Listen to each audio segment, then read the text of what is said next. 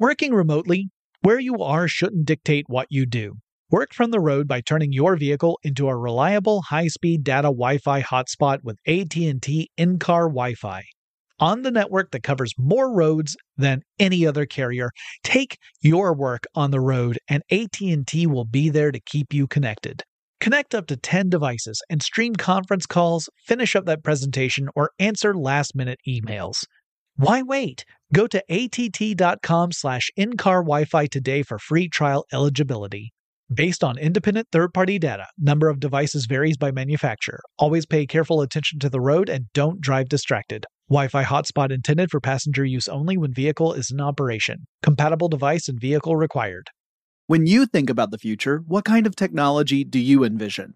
Whatever the future holds, artificial intelligence will undoubtedly be at the heart of it all. Join Graham Class as he hosts season two of Technically Speaking, an Intel podcast, and hear from the minds transforming healthcare, retail, entertainment, personal computing, and more with the help of AI.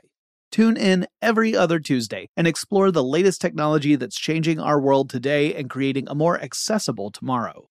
Listen to Technically Speaking, an Intel podcast on the iHeartRadio app, Apple Podcasts, or wherever you get your podcasts. AT&T connects an ode to podcasts. Connect the alarm. Change the podcast you stream. Connect the snooze. 10 more minutes to dream. Connect the shower. Lather up with the news.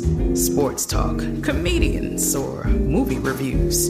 Connect with that three hour philosophy show. Change the drive into work in traffic so slow. Connect the dishes to voices that glow. Thank you to the geniuses of spoken audio.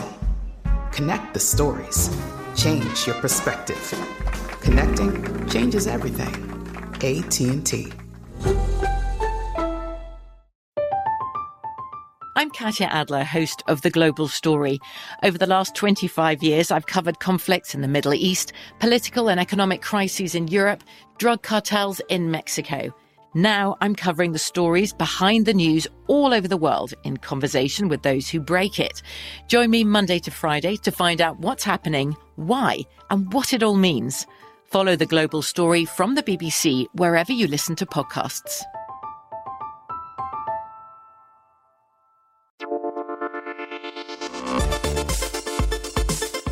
Welcome to Tech Stuff, a production from iHeartRadio. Hey there, and welcome to Tech Stuff. I'm your host, Jonathan Strickland. I'm an executive producer with iHeartRadio, and I love all things tech. And in our last episode, we started to talk about the history of subsea cables, a request from Entrich. And subsea cables trace their history back to the olden days of telegraphic communication, mid 19th century, before the telephone and way before stuff like fiber optics.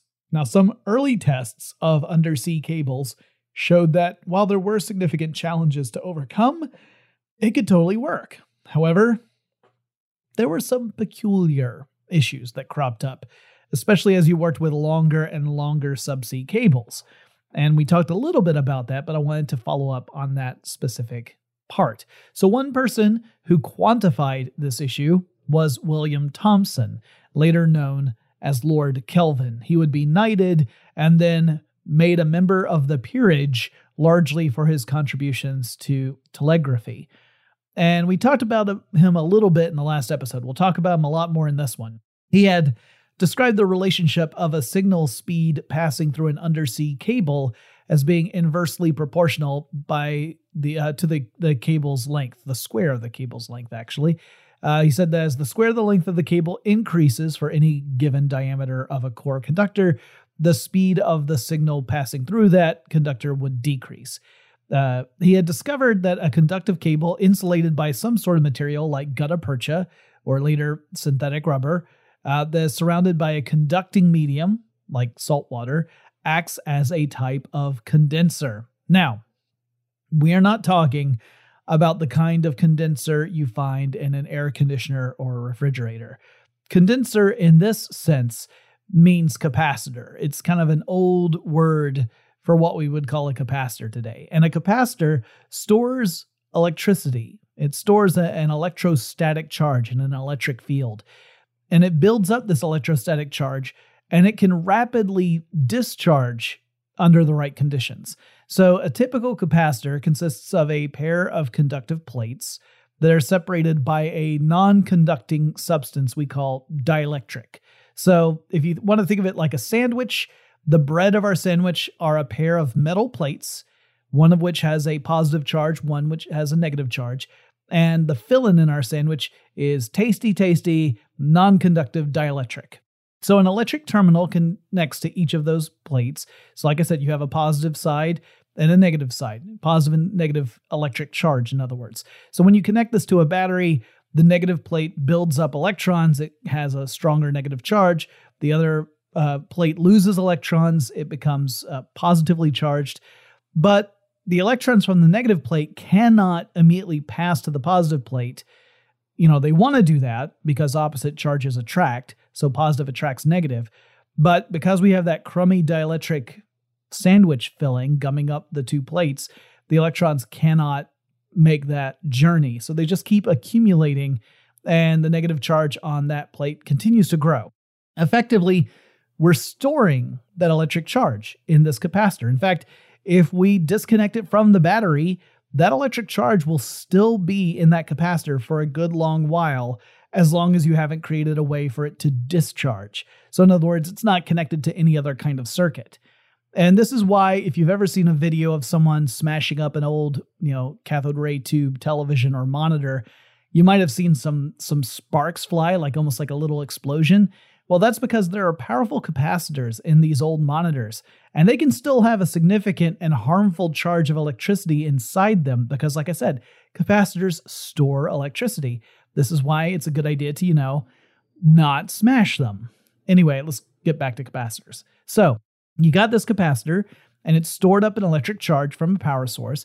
But if you connect that capacitor to a circuit with a load on it, such as a flash bulb for a, you know, a film camera, it allows the capacitor to release or, you know, dump that entire electric charge all at once, you know, just in an instant.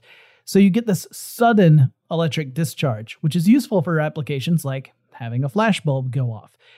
You see, energy from a battery has this sort of ramping up situation. So if you had the flash bulb just attached to a switch with a battery attached, then the bulb would not go off as quickly. It wouldn't just go off in an instant. It will come on slightly more gradually and turn off more gradually, and thus not be suitable for you to take a picture with like a, a film camera where you want the aperture to have just the right amount of light exposure when it opens. And it might seem to us when you're using a battery that things are coming on instantly or going off instantly. But when you're talking about super high speed applications, it really makes a difference. A capacitor makes it seem truly instantaneous to us. Anyway, the future Lord Kelvin was kind of sussing all this out that these cables under the ocean can start to act like a capacitor and store up an electric charge, which interferes with signals passing through. And he saw that subsea cables wouldn't behave the same way as terrestrial ones would, you know, the ones above the waves. With terrestrial cables, you didn't encounter the same issues of signal retardation, is what they called it. The, the, the signal being slowed down. Like they over land, they weren't seeing this, but under the oceans, they were. So he was advising engineers to consider this challenge and to find new ways to approach subsea cables to account for those differences. And one thing he advised was that the cable should be a large diameter core cable. In other words, thicker copper wires. Uh, he felt that a pure copper cable, like something as pure as you can make it, with a pretty thick diameter, would reduce the electrical resistance of the cable. And he was right, but there were other people, like Michael Faraday, another brilliant engineer, and Samuel Morse, who was, you know, he was pretty sharp himself.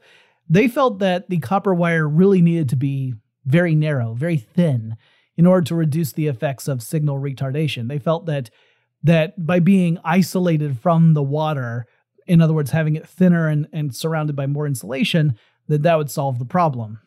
Now, Thomson had his own supporters, including another very important person uh, on the team who were, you know, figuring this stuff out. But the narrow cable also had lots of supporters, and perhaps more importantly, a narrow cable would represent a cheaper option because you needed less copper, right? You weren't making as thick a copper wire. So I bet you can guess which one the Atlantic Telegraph Company went with.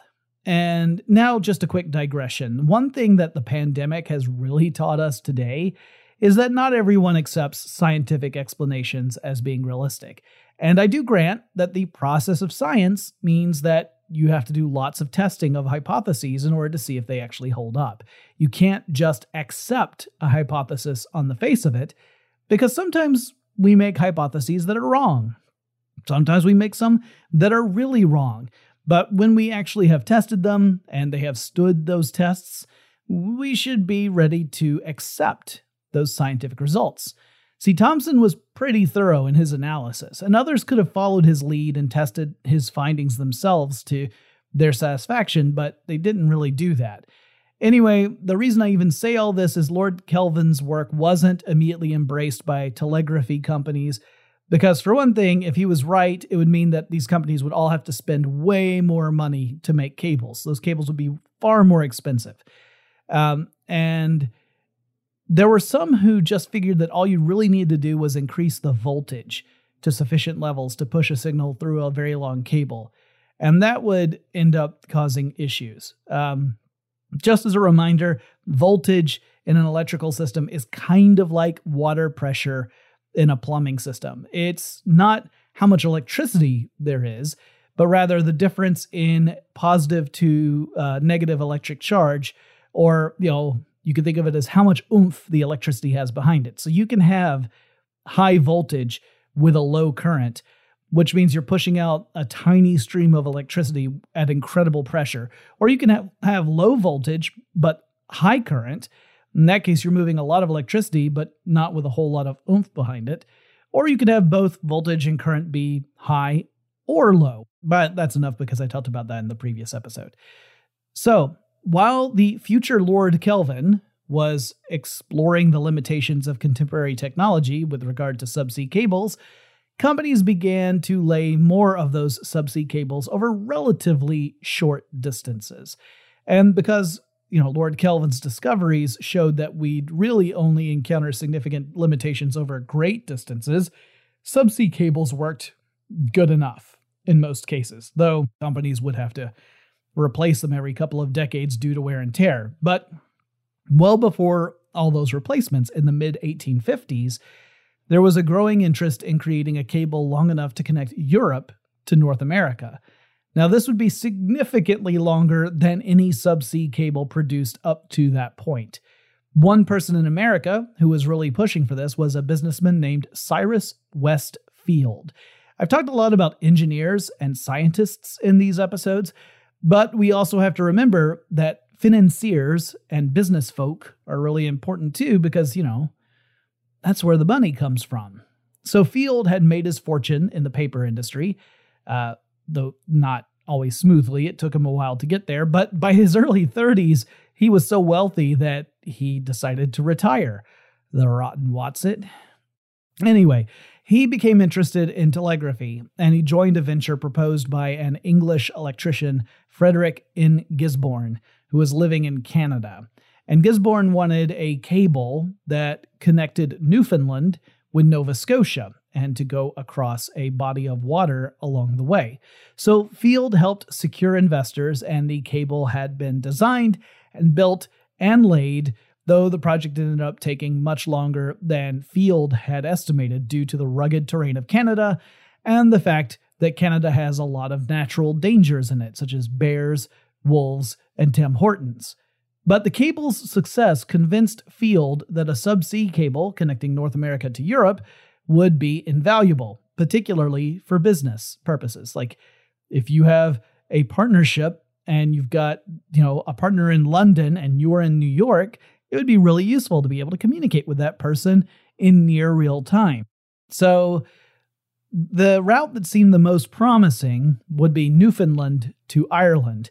That was a distance that would equal somewhere between 1,600 to 2,000 miles. So, Field attracted supporters and investors both in America and in England. Uh, our buddy Billy, the future Lord Kelvin Thomson, joined that project. Uh, Samuel Morse did as well. John Watkins Brett, who had overseen the first commercial subsea connection between Dover, England, and Calais, France, which we talked about in the last episode, uh, he also was part of this endeavor. And Field brought on a British surgeon with the amazing name Edward Orange Wildman Whitehouse to serve as chief electrician. And you might think, huh, that's weird, bringing a surgeon in to act in that capacity, pun intended. But this was a time when the fields of medicine and science were pretty darn mixed. Like you had engineers who would become physicians and physicians who become engineers, etc. And we were just starting to see people begin to specialize in specific fields. Also, how do you say no to a guy named Wildman? So the project got started around 1854, but it would take years of work before the cable would be built, let alone deployed.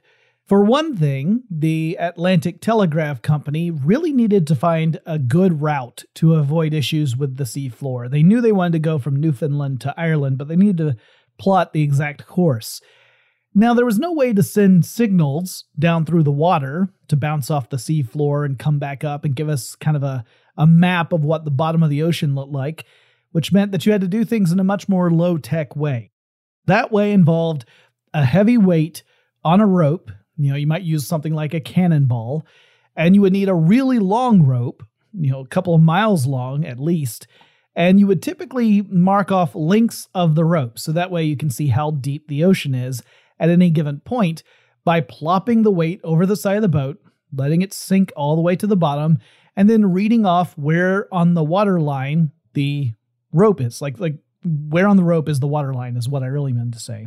And you would need to do that many times as you went down your proposed path because what if the the depth increases or decreases? So, using this method, ship crews found a route that was at a depth of around two miles from the surface, with a relatively flat seabed, and that was chosen to be the site for the cable between Newfoundland and Ireland. The cable would rest against the seabed without risk of rubbing against like craggy rocks and breaking apart, and the cable's design meant that it would be heavy enough to sink down on its own without the need for additional weights. Wildman designed the cable, which had seven copper wires in it to carry signals that were kind of uh, coiled together. The wires were insulated by a triple layer of gutta percha. Now, in case you don't remember what that is, I talked about in the previous episode, that was an extract from a plant that had the same name, and the extract could be heated to be made pliable and then would behave pretty much like rubber does. Uh, and that meant that it was also an electrical insulator. So the wires and gutta percha were nearly half an inch in diameter. Uh, this core of the cable would then have a layer of yarn soaked in tar, beeswax, and other materials wrapped around it, which added thickness and stability to the cable, protecting the copper from damage. And then would come the armor, which was made up of a weave of seven iron wires. Uh, the core of the cable weighed 107 pounds per nautical mile. This was about a quarter of the weight that William Thomson had recommended. But the fully armored cable's weight, you know, once it had the iron sheath on it, that was a ton for every mile of cable. And the route chosen was about 1,600 miles long. Uh, the cable was about half an inch in diameter total at 5 eighths of an inch. By 1857, the cable was ready. The United States and UK governments each supplied a steam powered ship for the purpose of laying the cable, and the American ship was called the Niagara. The British ship was called the Agamemnon.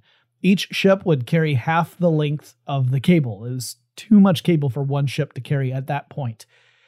There was some disagreement over how this should be done and how to join the two lengths of cable together. One of the project's leaders, an engineer named Charles Tilston Bright, who was one of you know William Thomson's allies, one of the people who sided with Lord Kelvin about what the cable should be like. He said that what they should do is send the two ships to sail to the middle of the Atlantic, join the ends of the length of cable together to make one single cable, and then have one ship sail to the east, which would be toward Ireland, and one ship sail to the west toward Newfoundland. And that they just bring the whole length of the cable out to the end destinations. The two ships could remain in contact with each other because they could send signals over that cable. They could connect those to their instrumentation and actually send electric signals from one ship to the other to make sure that everything was working correctly. But the rest of the project did not really like this. Um, they felt that this was not the the best way to do it. You know, Bright was saying, "Hey, if we do it this way, then each ship is spending half the amount of time out in the ocean once we start. That reduces the chance that we run into bad weather." They said, "No, that sounds too risky. We would rather start in Ireland, have both ships go across the ocean." And when the length of cable runs out for ship number one, ship number two will splice the end of its cable to that one and continue the rest of the way to Newfoundland. So, in the summer of 1857, numerous barges transported the lengths of cable to these two ships, and once loaded, each coil of cable measured 12 feet high and 45 feet in diameter and the plan was for Niagara to go ahead and lay the first half of the cable with Agamemnon following uh, with the second half. And once Niagara would reach the end of its cable supply, that's where they would splice it all together.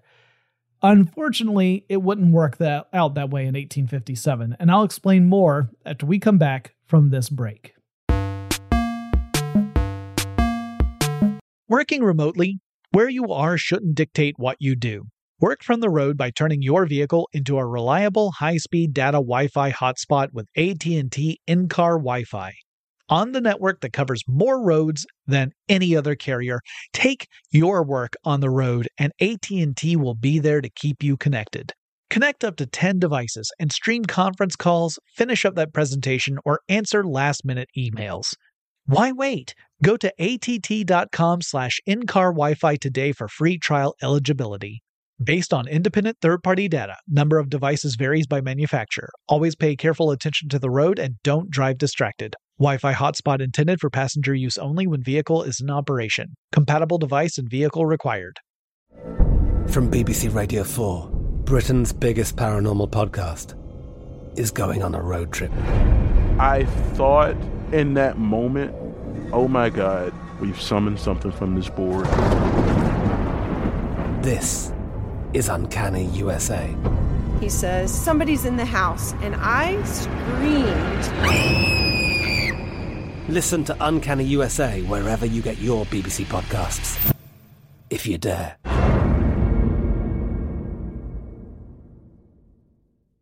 When you think about the future, what kind of technology do you envision?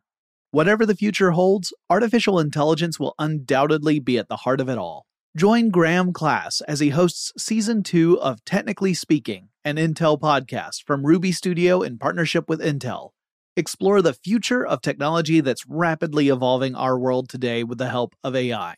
There is still so much work and research needed to fully understand the power and potential of AI, and Intel is at the forefront of implementing AI in revolutionary technology that's changing the world we live in for the better. In each episode, Graham interviews the minds transforming medicine and healthcare, retail, entertainment, personal computing, and more while pioneering new uses for AI in these spaces. Tune in every other Tuesday and explore the latest technology that's changing our world today and creating a more accessible tomorrow. Listen to Technically Speaking, an Intel podcast on the iHeartRadio app, Apple Podcasts, or wherever you get your podcasts. Today, I'm going to give you some straightforward advice on how to deal with naughty kids. How about instead of timeouts, time ins? Time for you to start paying some bills. I'm JB Smoove, and that was a full episode of my new podcast, Straightforward, inspired by guaranteed straightforward pricing from AT&T Fiber. Get what you want without the complicated. AT&T Fiber, live like a gigillionaire. Available wherever you get your podcast. Limited availability in select areas. Visit AT&T.com slash hypergig for details.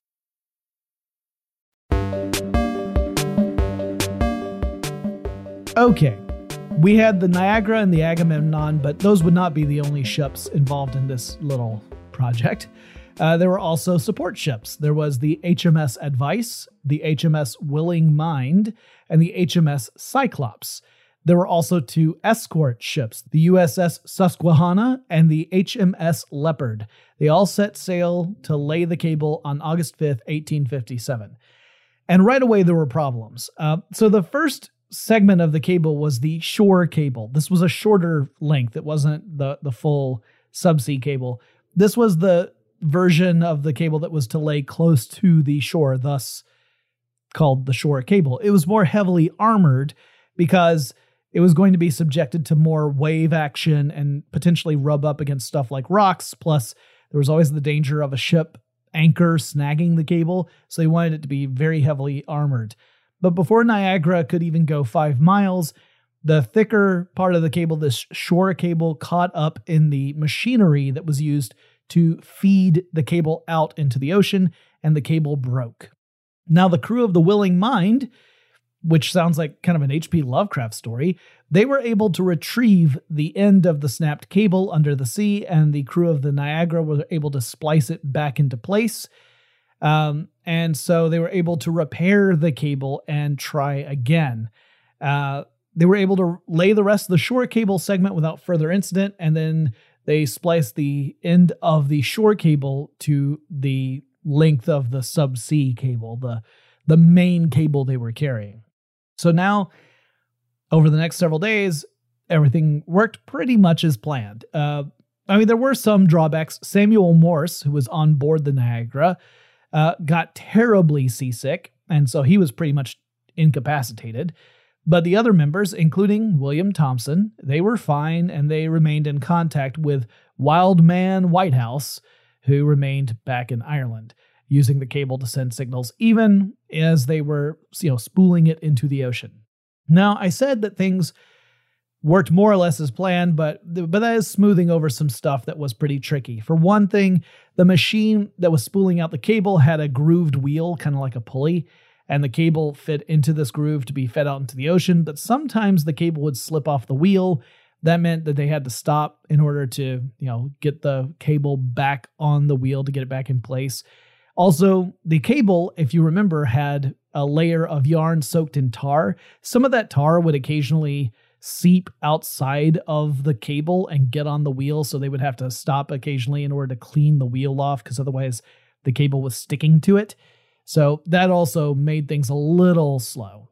On August 11th, 1857, the Niagara's crew ran into a serious problem. Now, the intent was to lay the cable down at the same rate of speed as the ship's movement. But several days after Niagara had, you know, started this run, they noticed that the cable was starting to feed out faster than the ship was moving. So, in other words, they were they were putting too much cable into the ocean as they were going along, which could potentially mean that the ship would run out of its length of cable too early and that there was a chance that the cable wouldn't reach all the way across the Atlantic, kind of like an extension cord that's just a foot too short for doing whatever it is you planned on doing.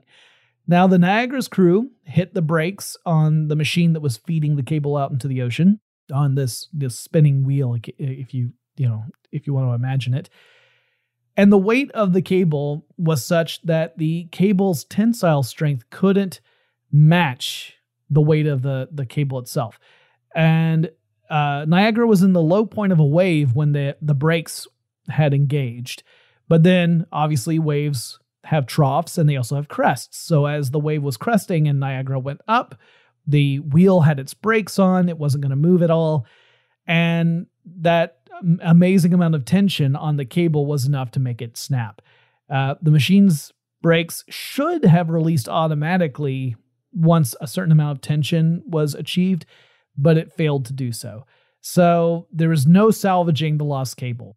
It was a couple of miles down on the ocean floor.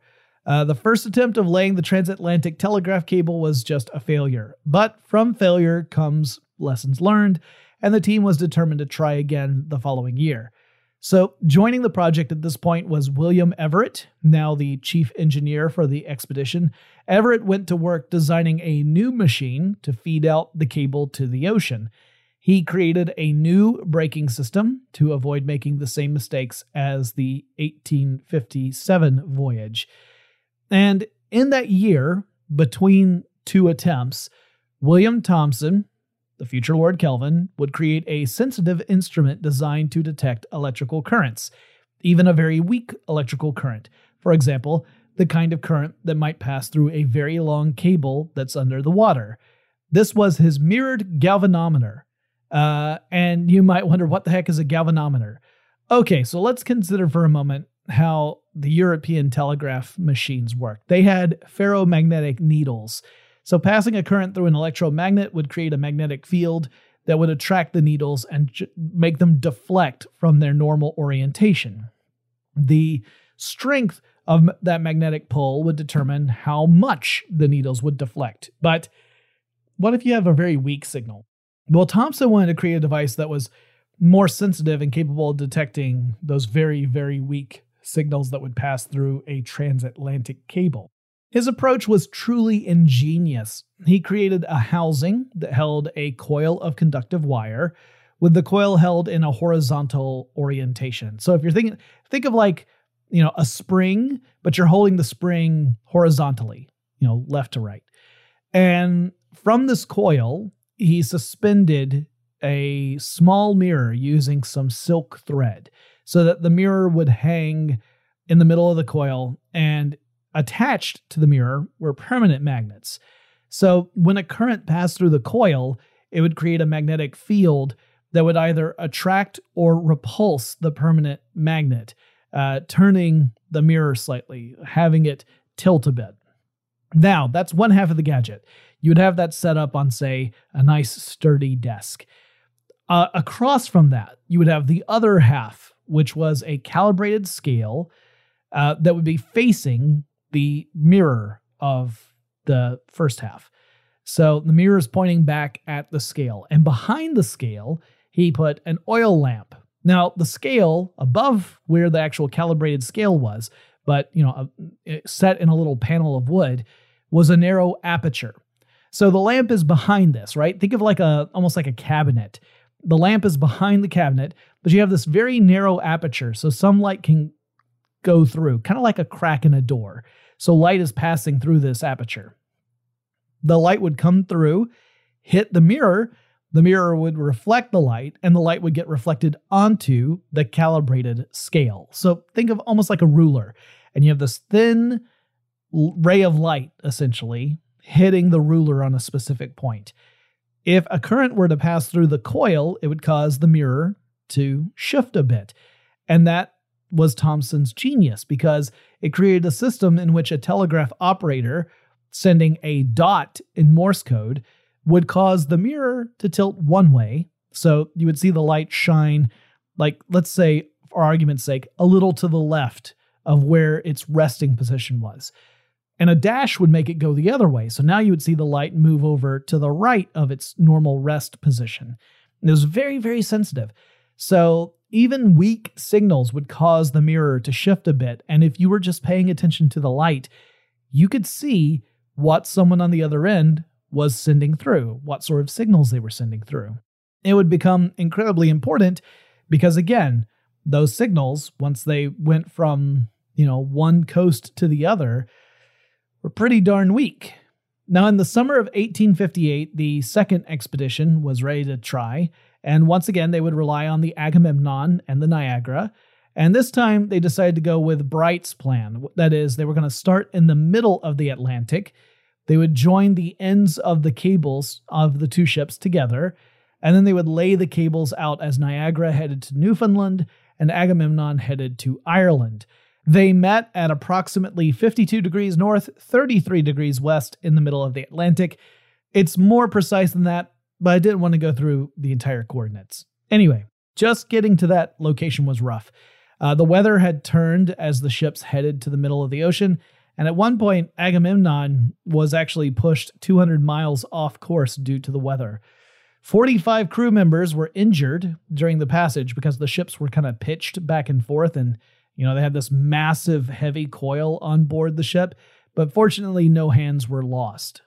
On June 25th, 1858, the two ships met at the appointed spot and they spliced the cable together and then they set off. And for about 100 kilometers, the two ships were able to stay in contact by sending messages through the joined cable. But then both ships reported a failure in the line, and both crews assumed that the problem had to be on the other ship. Like that Niagara was saying, huh, something's happened on the Agamemnon. And the people on the Agamemnon were saying, those yokels over at Niagara have totally mucked it up. Uh, so they both returned to the origin point where they first met in the middle of the Atlantic. And then they said, you know what? We're burning daylight. So let's just cut the cable. So it was like 100 kilometers worth of cable that they cut. And they spliced together again. They made a new splice and started off a second time. This time, uh, the Agamemnon ran into some problems with the cable snapping after the ships were hundreds of kilometers apart from each other. Uh, the two ships uh, both headed back to Ireland, and it looked like the project was doomed. Except Cyrus West Field, the businessman and optimist and Anglophile, convinced his partners to keep trying. And so on July 17th, 1858, they went for it yet again. And I guess the third time was the charm, because this time the ships were able to lay the cable in fair weather. Niagara reached Newfoundland with the cable intact on August 4th, 1858, and the Agamemnon made it to Ireland with its cable still working on August 5th, 1858. So on August 10th, operators sent some test messages across the cable, and by gum, it worked. Europe was now connected via wire to North America. The signals took a long time to cross because the issues with induction on the ocean floor were significant, and the signal was quite weak, but it was detectable thanks to Thomson's galvanometer. Now, when we come back, I'll talk a bit about a very special message sent across that cable. But first, let's take another quick break. Working remotely, where you are shouldn't dictate what you do. Work from the road by turning your vehicle into a reliable high-speed data Wi-Fi hotspot with AT&T in-car Wi-Fi on the network that covers more roads than any other carrier. Take your work on the road and AT&T will be there to keep you connected. Connect up to 10 devices and stream conference calls, finish up that presentation or answer last-minute emails. Why wait? Go to att.com slash in-car Wi-Fi today for free trial eligibility. Based on independent third party data, number of devices varies by manufacturer. Always pay careful attention to the road and don't drive distracted. Wi Fi hotspot intended for passenger use only when vehicle is in operation. Compatible device and vehicle required. From BBC Radio 4, Britain's biggest paranormal podcast is going on a road trip. I thought in that moment, oh my God, we've summoned something from this board. This is Uncanny USA. He says, Somebody's in the house, and I screamed.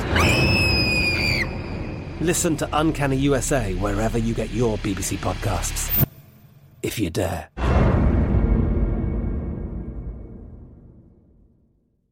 When you think about the future, what kind of technology do you envision? Whatever the future holds, artificial intelligence will undoubtedly be at the heart of it all. Join Graham Class as he hosts season two of Technically Speaking, an Intel podcast from Ruby Studio in partnership with Intel. Explore the future of technology that's rapidly evolving our world today with the help of AI. There is still so much work and research needed to fully understand the power and potential of AI, and Intel is at the forefront of implementing AI and revolutionary technology that's changing the world we live in for the better. In each episode, Graham interviews the minds transforming medicine and healthcare, retail, entertainment, personal computing, and more while pioneering new uses for AI in these spaces. Tune in every other Tuesday and explore the latest technology that's changing our world today and creating a more accessible tomorrow. Listen to Technically Speaking, an Intel podcast on the iHeartRadio app, Apple Podcasts, or wherever you get your podcasts. Today, I'm going to give you some straightforward advice on how to deal with naughty kids. How about instead of timeouts, time ins? Time for you to start paying some bills. I'm JB Smoove, and that was a full episode of my new podcast, Straightforward, inspired by guaranteed straightforward pricing from AT&T Fiber. Get what you want without the complicated. AT&T Fiber, live like a gigillionaire. Available wherever you get your podcast. Limited availability in select areas. Visit AT&T.com slash hypergig for details.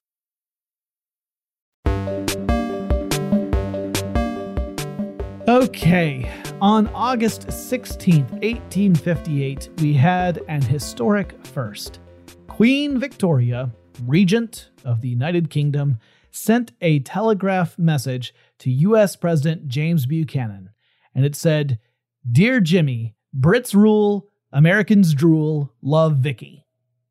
Okay, I'm kidding. It didn't say that. It said, quote, to the President of the United States, Washington, the Queen desires to congratulate the President upon the successful completion of this great international work.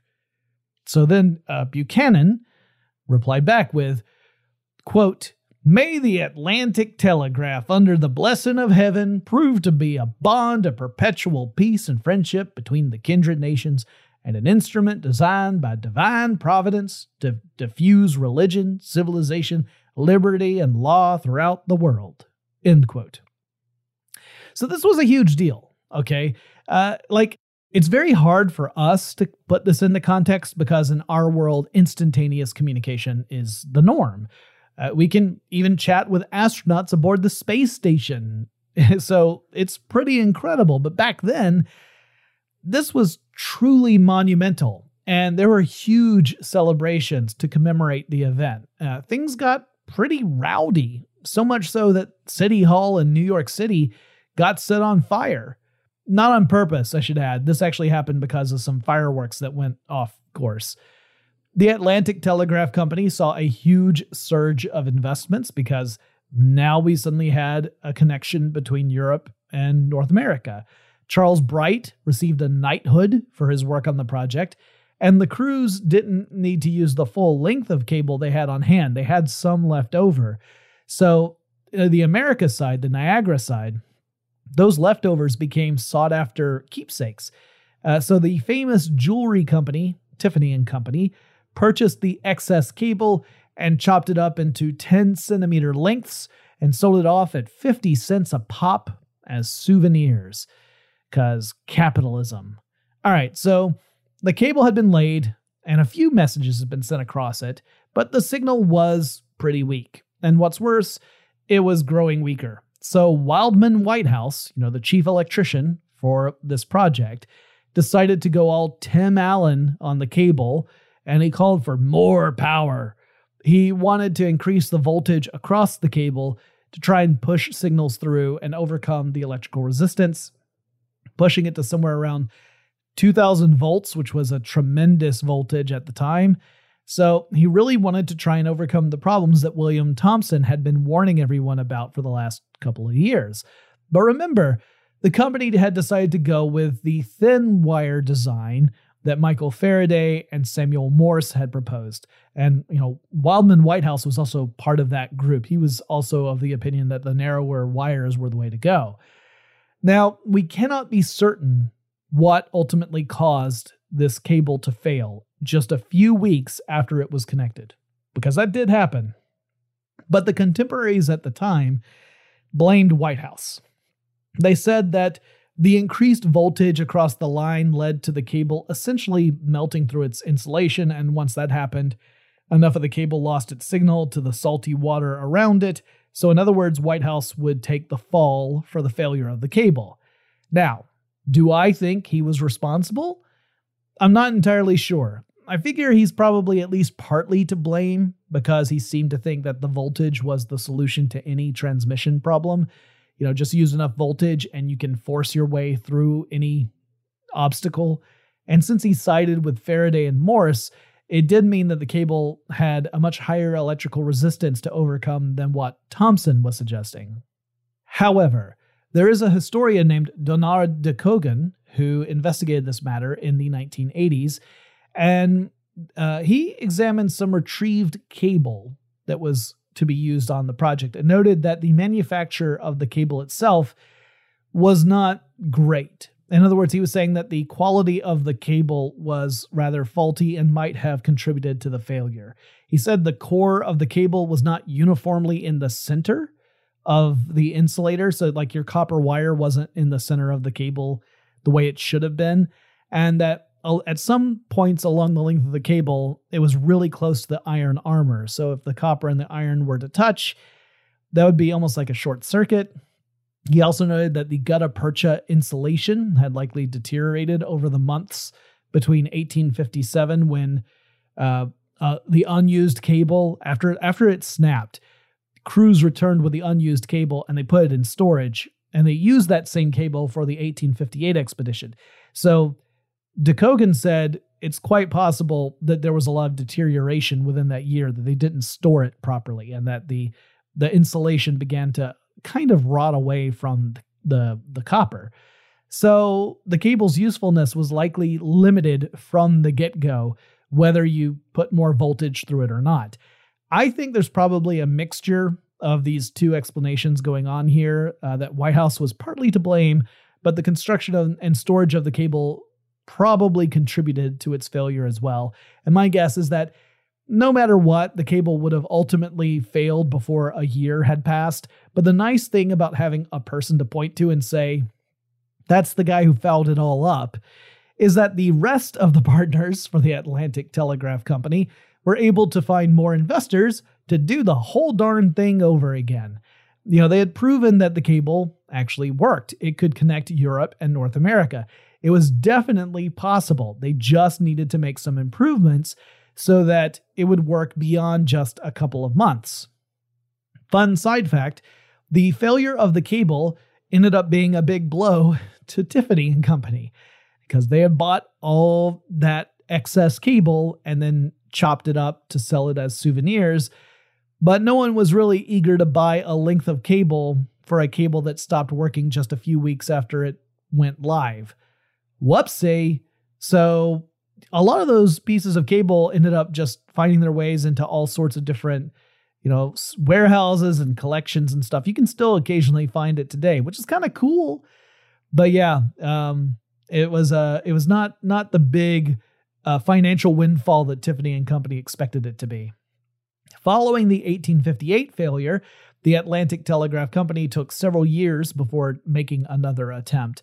And part of that was because the British government was conducting a thorough inquiry into the affair. Uh, this gave Charles Bright and William Thomson plenty of opportunity to talk about their discoveries with regard to electrical transmissions across great distances through undersea cables. And the inquiry committee found those explanations to be really compelling. And so the Atlantic Telegraph Company would defer to Thomson and Bright's recommendations for the design of the next cable. So Thomson's design would be much more expensive because he was calling for the purest copper that they could get hold of and to make thicker copper wires, seven of them again.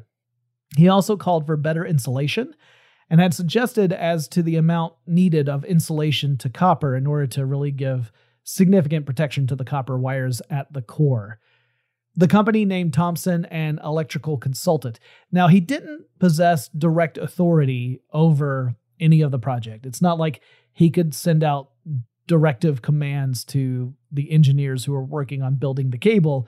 However, he could make recommendations to the ATC, and the company could then take those suggestions seriously, and they did, and they became an important part for the next expedition. This one would not take place until 1865, uh, probably for a few reasons. I mean, between 1858 and 1865, the United States had a little civil war, so that probably was a deterrent to getting a transatlantic cable laid while you're also dealing with a war, you know, going on within one of the countries. Um, but it also just took time to re-engineer things. The new cable would have seven copper wires of greater diameter than the 1858 version. They were insulated with four layers of gutta percha, as well as uh, some other stuff that made up the outside layer of, of insulation. The main length of cable had an armored sheath of 10 wires. Uh, the shore end cables had an additional layer of 12 triple st- stranded iron wires to add, you know, heavier armor for near the shore. A company called Telegraph Construction and Maintenance made the cable, and another company called Webster and Horsfall uh, provided the iron wires for the armoring. This time, it would be a single ship a big steamship called the Great Eastern that was used to lay the cable, and it would carry the entire length. So there was no need for a second cable ship. The Great Eastern left in the spring of 1865 from Ireland. Uh, unfortunately, after traveling hundreds of miles and getting past the midway point in the Atlantic, as they were feeding out the cable, it snapped. This still was not the end of the Atlantic Telegraph Company's attempts. The company planned once again to try and connect Europe with North America, and they would do this in 1866. Samuel Canning, an engineer who had been part of all the previous expeditions, was named the leader, the engineering leader for this project. And it was July 13th, 1866, to lay out a new cable. The Great Eastern took its journey. The cable held. It took two weeks for the Great Eastern to cross the ocean, but on July 27th, the Great Eastern arrived at Heart's Content, Newfoundland. But that wasn't all. They weren't going to rest on their laurels having successfully connected North America to Europe with another stronger telegraph cable. No, they had even more planned. I'll explain after this last break. Working remotely, where you are shouldn't dictate what you do. Work from the road by turning your vehicle into a reliable high-speed data Wi-Fi hotspot with AT&T in-car Wi-Fi. On the network that covers more roads than any other carrier, take your work on the road and AT&T will be there to keep you connected. Connect up to 10 devices and stream conference calls, finish up that presentation, or answer last-minute emails. Why wait? Go to att.com slash in-car Wi-Fi today for free trial eligibility. Based on independent third party data, number of devices varies by manufacturer. Always pay careful attention to the road and don't drive distracted. Wi Fi hotspot intended for passenger use only when vehicle is in operation. Compatible device and vehicle required. I'm Katya Adler, host of The Global Story. Over the last 25 years, I've covered conflicts in the Middle East, political and economic crises in Europe, drug cartels in Mexico. Now I'm covering the stories behind the news all over the world in conversation with those who break it. Join me Monday to Friday to find out what's happening, why, and what it all means. Follow the global story from the BBC wherever you listen to podcasts. When you think about the future, what kind of technology do you envision? Whatever the future holds, artificial intelligence will undoubtedly be at the heart of it all. Join Graham Class as he hosts season two of Technically Speaking, an Intel podcast from Ruby Studio in partnership with Intel. Explore the future of technology that's rapidly evolving our world today with the help of AI. There is still so much work and research needed to fully understand the power and potential of AI, and Intel is at the forefront of implementing AI and revolutionary technology that's changing the world we live in for the better. In each episode, Graham interviews the minds transforming medicine and healthcare, retail, entertainment, personal computing, and more while pioneering new uses for AI in these spaces. Tune in every other Tuesday and explore the latest technology that's changing our world today and creating a more accessible tomorrow. Listen to Technically Speaking, an Intel podcast on the iHeartRadio app, Apple Podcasts, or wherever you get your podcasts. Today, I'm going to give you some straightforward advice on how to deal with naughty kids. How about instead of timeouts, time ins? Time for you to start paying some bills. I'm JB Smoove, and that was a full episode of my new podcast, Straightforward, inspired by guaranteed straightforward pricing from AT&T Fiber. Get what you want without the complicated. AT&T Fiber, live like a gigillionaire. Available wherever you get your podcast. Limited availability in select areas. Visit AT&T.com slash hypergig for details.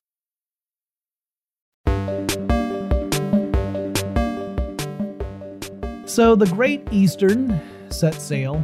Do you say set sail? It's a steamship? I guess you do. It set sail again on August 9th, 1866, and it headed back to the point in the Atlantic Ocean where the 1865 cable had snapped.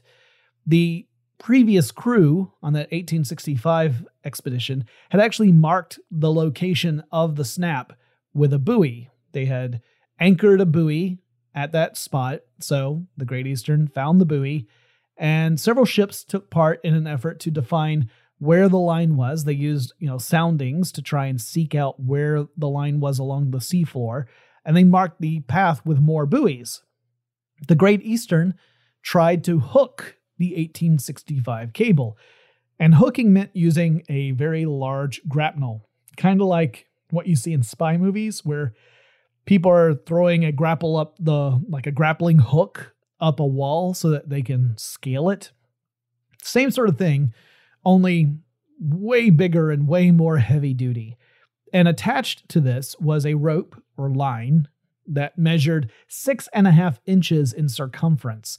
The rope was made out of iron and twisted hemp. So not just a, a, you know a rope made out of rope. It was a rope made of iron as well. It had to be super strong to carry the immense weight of the cable should they hook it. And this one was rated to carry up to 30 tons. The rope was wound around a drum connected to a steam powered winch, and because they were anticipating that they would be pulling a weight of several tons, the winch had to be a real monster, and that, that engine to turn it also had to be. And the idea was to lower the grapnel down to the seafloor and then drag it slowly across the seafloor in an attempt to snag the cable. Now, how would you know if you got a quote unquote bite?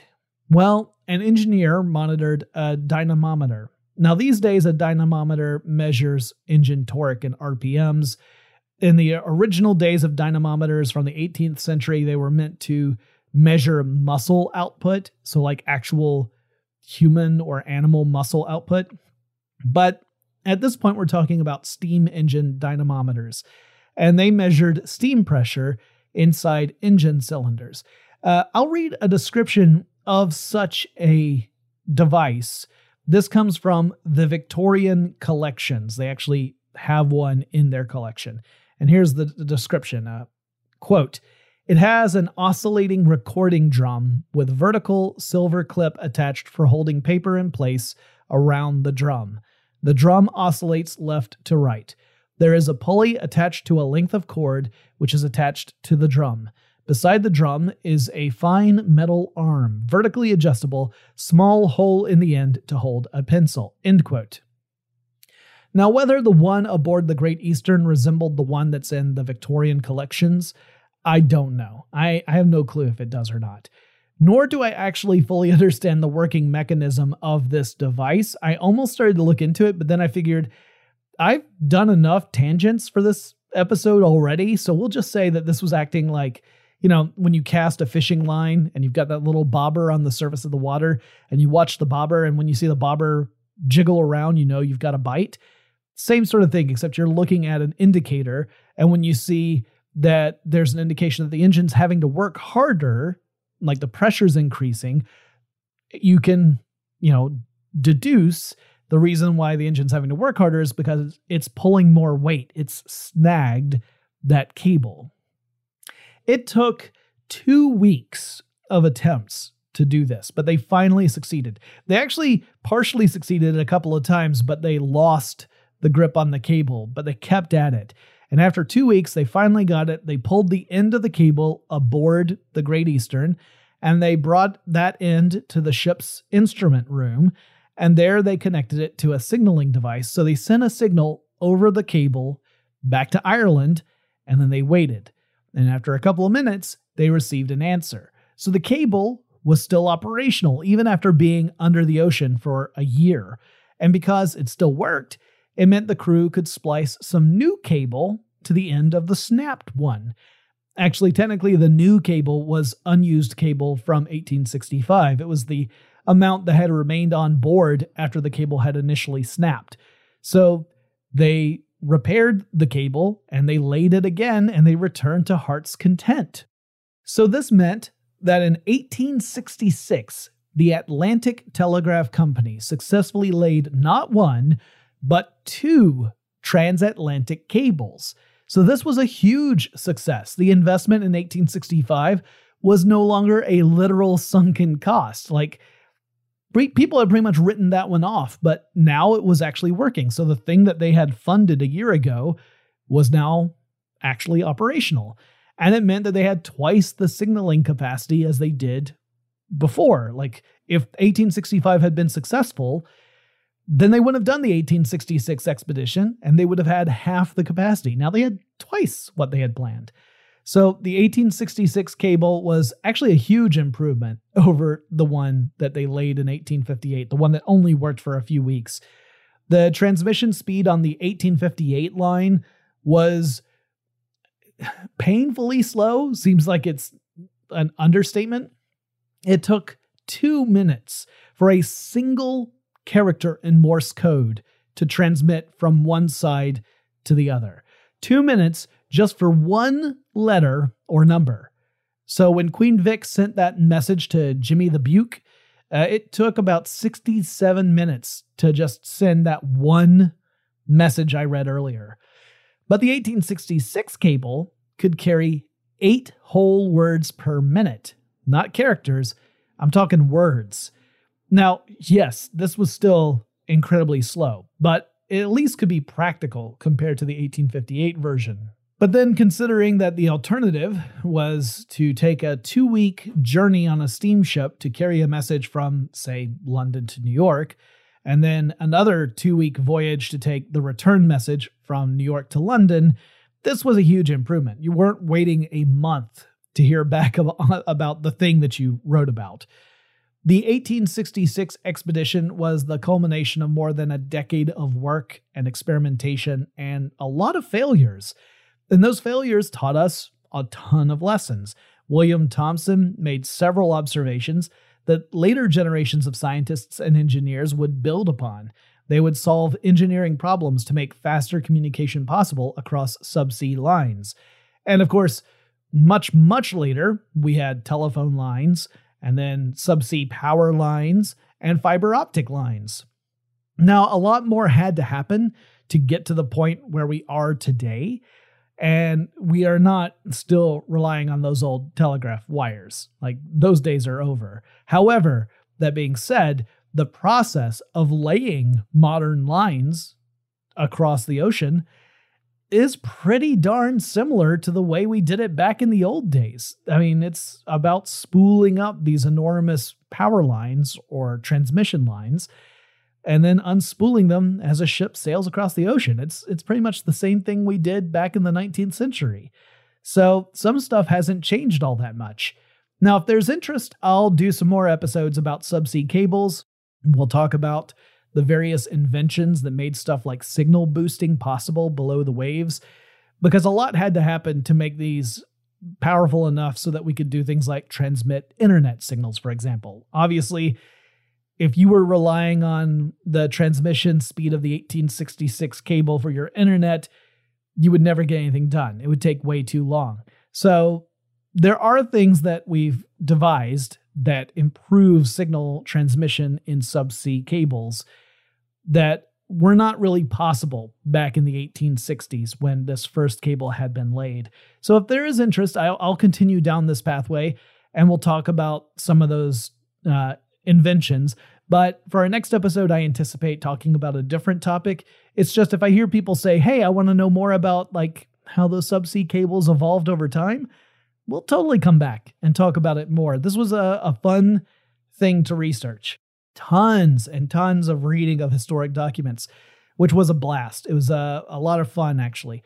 Got a little tiresome because let me tell you, those writers must have been paid by the word because uh, you think I'm wordy. I mean, I am, but these these journalists of days of old, like they they make me seem uh, rather curt and uh, and quick of speech by comparison. All right, well, that wraps up this episode. If you have suggestions for topics I should cover in future episodes of Tech Stuff, reach out to me on Twitter. The handle we use for the show is TechStuffHSW, and I'll talk to you again really soon.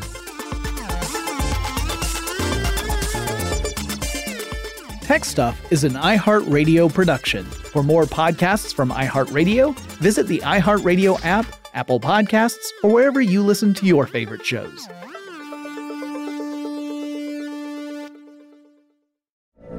From BBC Radio 4, Britain's biggest paranormal podcast is going on a road trip. I thought in that moment, oh my God, we've summoned something from this board. This is Uncanny USA. He says, Somebody's in the house, and I screamed. Listen to Uncanny USA wherever you get your BBC podcasts, if you dare.